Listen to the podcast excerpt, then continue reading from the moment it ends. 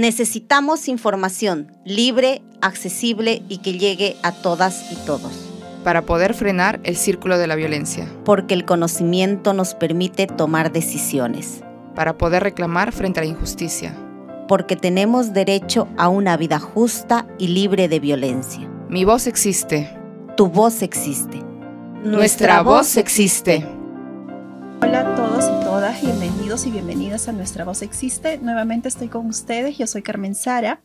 Y bueno, el día de hoy tenemos un programa especial a propósito del 25 de noviembre, precisamente una fecha que nos recuerda las diversas situaciones de violencia que aún atravesamos las mujeres en el mundo y que lamentablemente eh, continúa en auge, ¿no? Continúa en aumento. Entonces es el día de hoy que justamente queremos seguir conversando a través de esto, queremos seguir pensando qué se está haciendo, en qué estado están eh, los avances, pero también cómo van el, tema de los retrocesos, ¿no? Porque no, esto no ha sido una lucha eh, lineal hacia adelante, sino también han, habido retrocesos en relación a esto. Para ello tenemos a eh, Cantu Madueño, ella es, eh, estudió Derecho y Ciencias Políticas y es responsable también del proyecto Juntas contra la COVID-19 de Flora Tristán. Y tenemos a Lisbeth Guillén, coordinadora del programa Poder y Políticas de Manuela Ramos. Bienvenidas. Muchas gracias. Listo.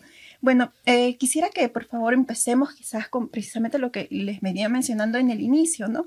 Acerca de los avances y retrocesos en relación, primero, en, relación a la prevención de la violencia de género, eh, Tal vez ustedes creen que hay más campañas que se han venido impulsando desde los diferentes frentes, ¿no? No solamente desde lo gubernamental, sino también desde el frente de la ciudadanía, ¿no? La sociedad civil.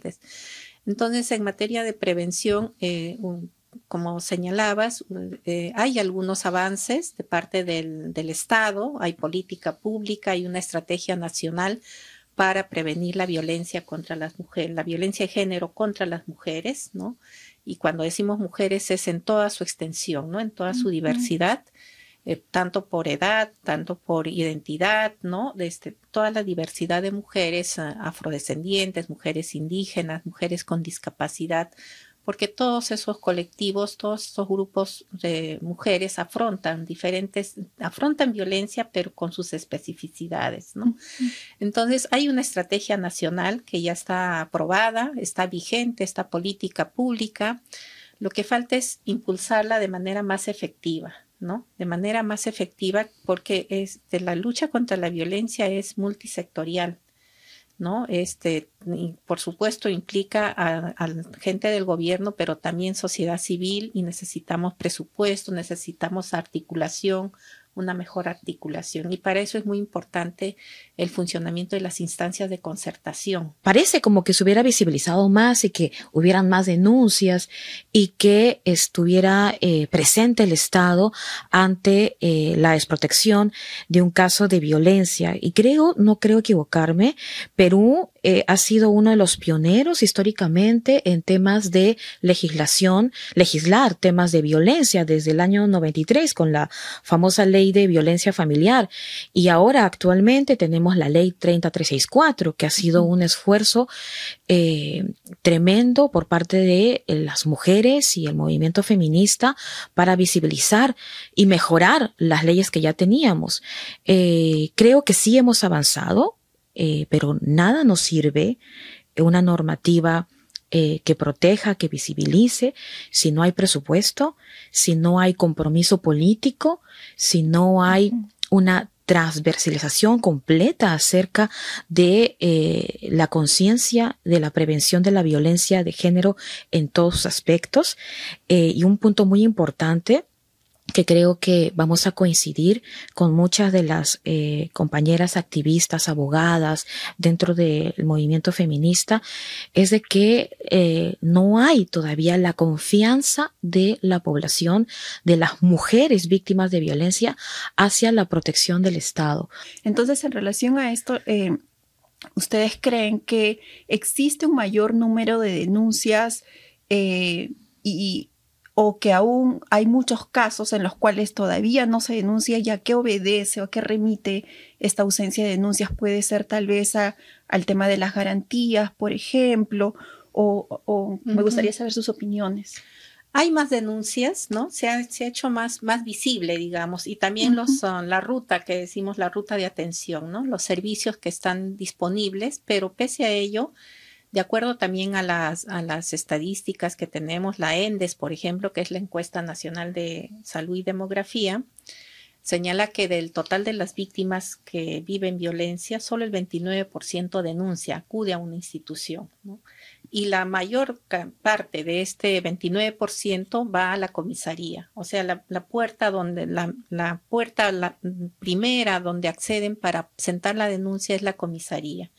Y ahí es entonces un tremendo reto de mejorar el servicio, ¿no? Que sea una respuesta oportuna con la debida diligencia, que no se revictimice a las personas que acuden a, este servicio que no, que, que, haya una atención, como digo, oportuna, que no se pida más requisitos de lo que pide la ley, incluso para sentar la denuncia se señala que no es necesario en ese momento el DNI, si no lo puede aportar posteriormente la víctima y tener la información completa de la ruta, dónde derivar también a la persona, ¿no? A un centro de salud mental, este, salud mental comunitario, que también se están extendiendo estos servicios de, y eso saludamos, ¿no? Que se haga más extensivo esta, este servicio en la comunidad.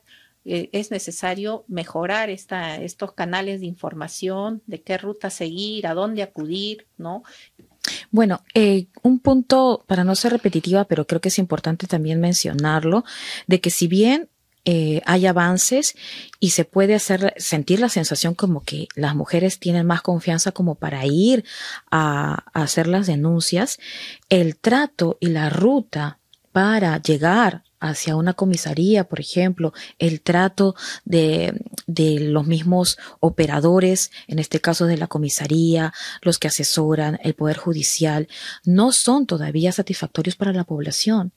Muy importante lo que acaba de decir la compañera, la revictimización es algo de todos los días, la estigmatización es algo que, que, que, se ve, se siente, la sienten las mujeres con respecto a cuando toman la valentía de hacer las denuncias, ¿no? ¿Eso qué quiere decir? Quiere decir de que, como lo estábamos diciendo, pueden haber los protocolos, puedan haber las acciones conjuntas entre la policía, el Centro de Emergencia Mujer, pero falta una interiorización, una concientización acerca de la empatía, cómo tratar a las víctimas de violencia y lo más importante, que ellas sientan que van a llegar a sentencia, que esto no va a quedar impune. Creo que eso también se pone en juego, ¿no? De cómo existe como que la ley, pero finalmente no se termina como claro, aplicando. De uno y otro lado, ¿no? La falta de, información de parte de los servicios que son obliga tienen la obligación de dar la información y posibilitar esta lo que ya se les está canalizando en los protocolos, ¿no? En las normas vigentes. Y del otro lado, también desde la misma población, desde la misma ciudadanía, apropiarse de todos estos derechos, ¿no? Y entonces ahí es donde trabajamos también las organizaciones este, feministas, organizaciones de mujeres, fortaleciendo ese conocimiento en, las, en los grupos de mujeres, en los colectivos, de que hay estos, ah, tienen estos derechos, ¿no? Y tanto si acompañan o si son ellas, por desgracia, las víctimas, para que exijan también el cumplimiento, ¿no? Sí, completamente. Creo que, por ejemplo, eh, lo que mencionaste del kit de emergencia es uno de los temas que también nos compromete mucho a seguir luchando y visibilizando, ya que eh, por la pandemia, por ejemplo, eh, se restringió muchísimo el tema del kit de emergencia. Bueno, siempre ha sido así, pero terrible el impacto que ha tenido la, pandemia en los derechos fundamentales de las mujeres, niñas y, y hasta adolescentes, en no darles la información y y, específicamente el acceso al kit de emergencia, porque muy bien podría estar informada esa compañera, esa mujer, esa adolescente que su derecho es tener el kit de emergencia, pero también por parte del Estado brindarle las facilidades para darles el kit de emergencia. Hay resistencias, todavía hay resistencias a pesar que está normado. Vale, y en relación a esto pensaba también en las sanciones, ¿no? En, en estos procesos o el acceso a la justicia del que hablamos hace un momento. ¿Ustedes consideran que hay avances en relación a esto? Bueno, sí hay, hay en lo normativo, hay bastantes avances, ¿no? comparativamente se señala incluso que Perú tiene un, un avance significativo a nivel de la región de América Latina, por ejemplo, ¿no? Se han incrementado las penas para los diferentes este, delitos, ¿no? Para feminicidio, para, violación sexual. El asunto está en quienes aplican las normas, ¿no? Primero en, como les decimos, los operadores que, de la justicia, ¿no? Del sistema de justicia.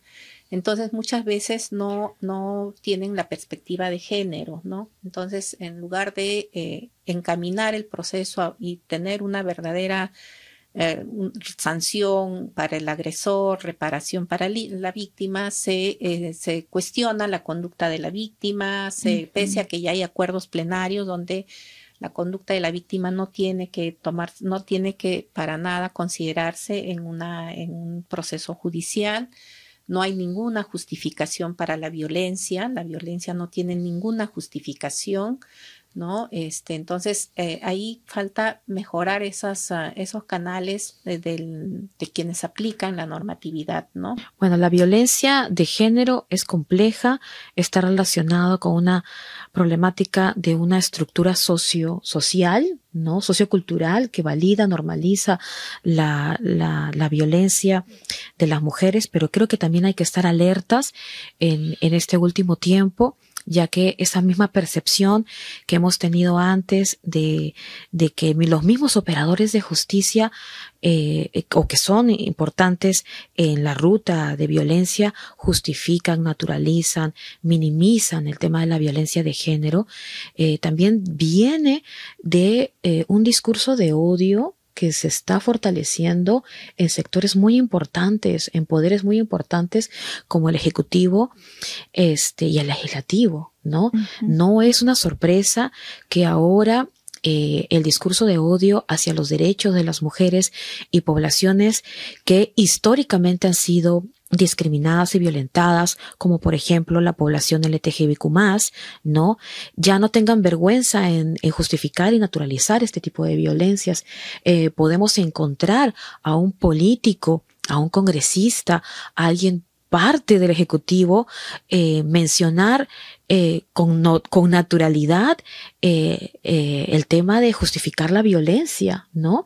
Eso creo que también viene de una ola este, conservadora, fundamentalista, que lo estamos sintiendo desgraciadamente y que están en sectores muy importantes que son eh, vitales para eh, plantear normativas como por ejemplo eh, el Poder Legislativo, el Congreso, que hace muy poco ha estado aprobando leyes eh, que van en contra de los derechos de las mujeres.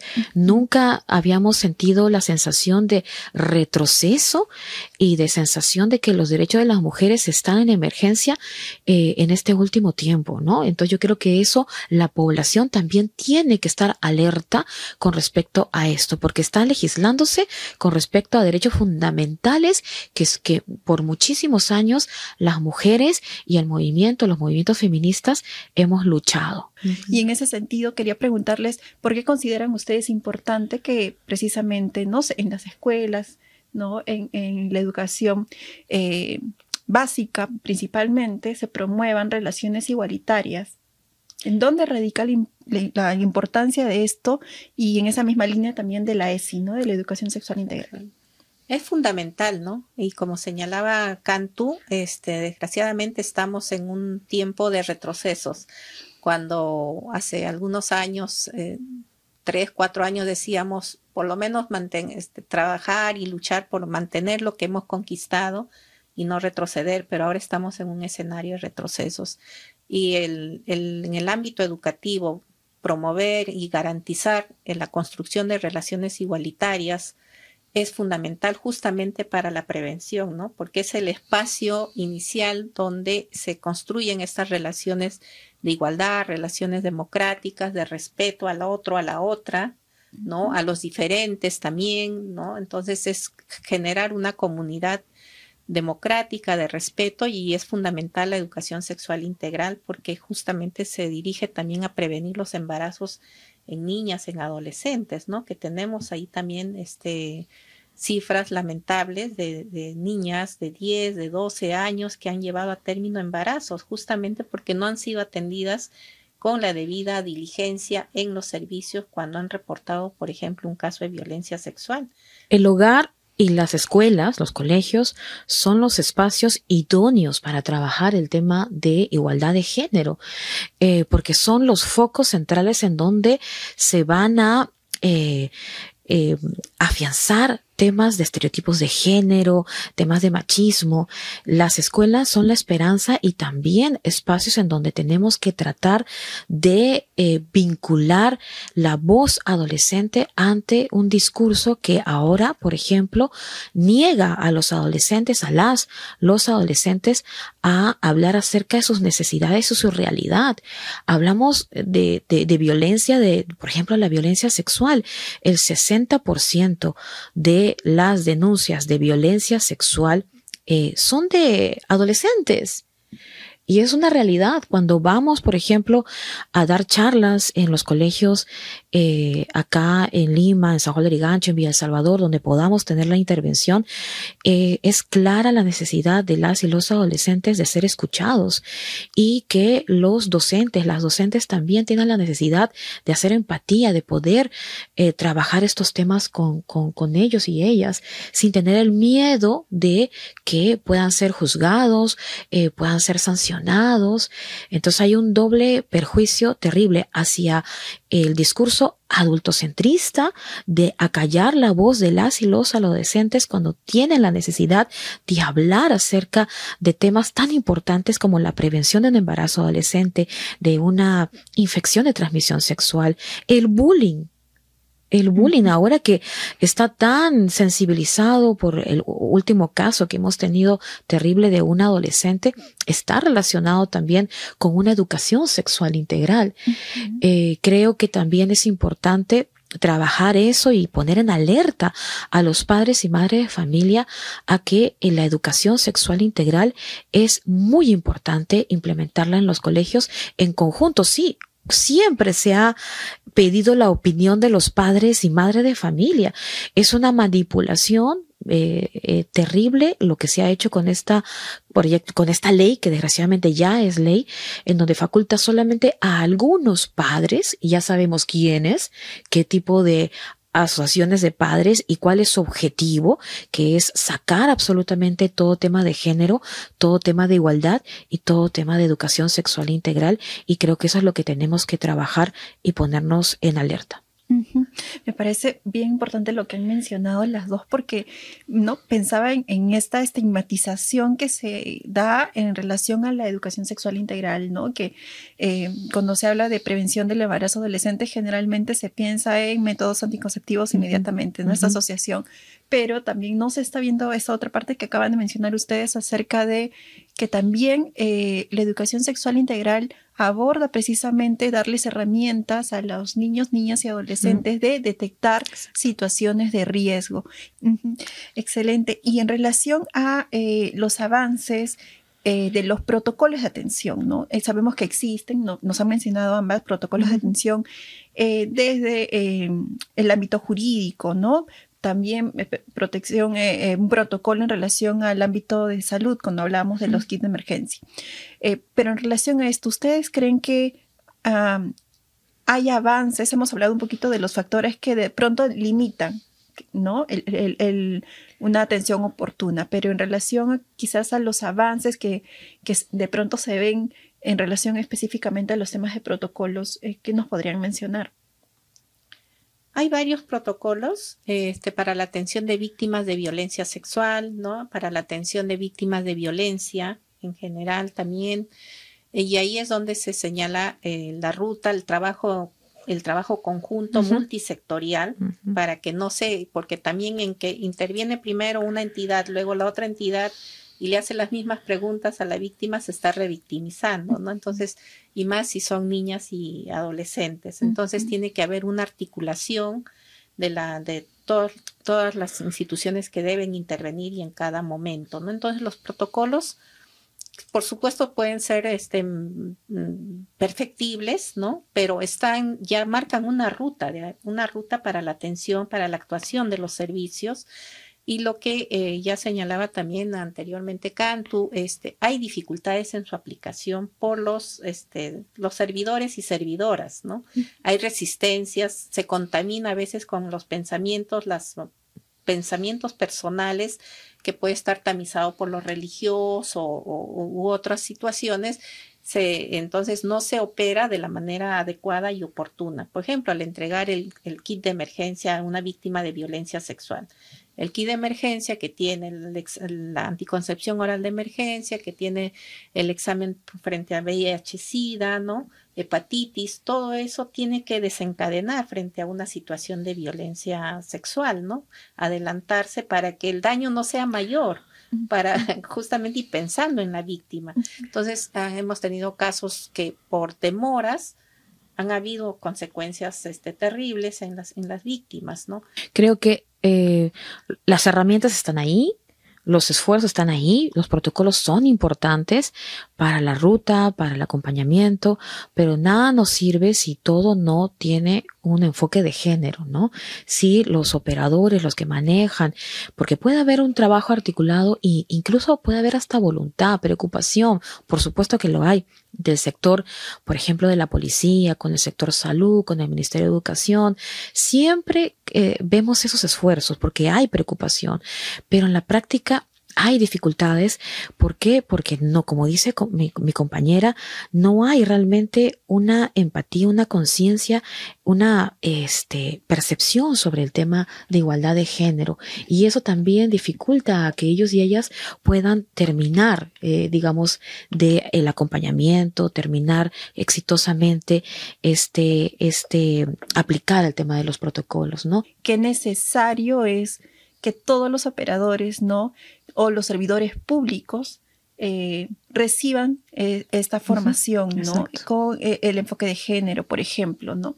Sobre todo, creo que desde el Congreso, que finalmente es donde yace y donde de pronto se realizan todas estas acciones legales, ¿no? El marco legal. Entonces, nada, quisiera invitarlas a que nos puedan dar sus palabras finales antes de cerrar el programa. Gracias. Sí, eh, reiterar la articulación es muy importante, eh, sector de mujer, ¿no? Mujer y poblaciones vulnerables con el sector salud, educación eh, y también las instancias de concertación, que en el espacio local son fundamentales justamente para identificar los casos, la falta de atención o también señalar pues cómo cómo se cómo están operando bien los servicios, ¿no? Porque también hay hay esfuerzos que hay que reconocer y saludar por atender de mejor manera esta violencia, las diferentes situaciones que afrontan las mujeres, niñas y adolescentes. Y en, este, en esta fecha tan emblemática, el 25 de noviembre, justamente las organizaciones de mujeres, colectivas feministas, organizaciones históricas, eh, colectivas de jóvenes, toda la diversidad vamos a confluir en una marcha por el 25 de noviembre, eh, que se va a llevar a cabo el 26 de noviembre a las 4 de la tarde en Lima. La preconcentración es en el Parque Washington, es a la altura de la cuadra 6 de la Avenida Arenales. Esperamos ser una cantidad enorme de, manifestantes para decir una vez más que eh, nos están matando, nos están desapareciendo, nos están violentando, ¿no? Entonces, eh, recordemos esta, esta fecha para seguir trabajando frente a la violencia contra las mujeres en su diversidad. Nada, agradecida desde Flora Tristana, estamos muy contentas que existan estos espacios, que existan estas oportunidades para eh, poder eh, compartir la, lucha que, estamos teniendo y agradecer muchísimo a, a CEA, a ustedes y, esperamos pues verlas este 26, eh, esta marcha que va a ser el 26 y recordemos que el 25 se conmemora, pero la lucha son todos los días y este y estemos en alerta porque nuestras voces, seamos niñas, adolescentes, población LGBTQ+, mujer, eh, diversa, es muy importante y hay que seguir eh, alzando nuestras voces. Muchas gracias a ambas y, bueno, también eh, el 26 de noviembre nos vemos en la marcha. Nos vemos. De todas maneras. Eh, y recordarles a nuestras eh, oyentes, a quienes nos sintonizan también a través de las redes sociales, que pueden compartir esta información, pero también pueden visitar las páginas de tanto de Manuela como de Flora, donde también van a poder acceder a la información de lo que hemos hablado hoy día acerca de los protocolos que existen, si, se han quedado con dudas sobre el kit de emergencia, qué incluye y qué no, y cuándo exigirlo, y eh, sobre todo, ¿no? Para que podamos acceder a esta información y ejercer nuestros derechos, porque el marco normativo existe. Y si el operador de justicia no está facilitando esto, nosotros tenemos el derecho de exigir con conocimiento que esto se dé. Y bueno, eso sería todo por hoy. Nos vemos en el siguiente programa.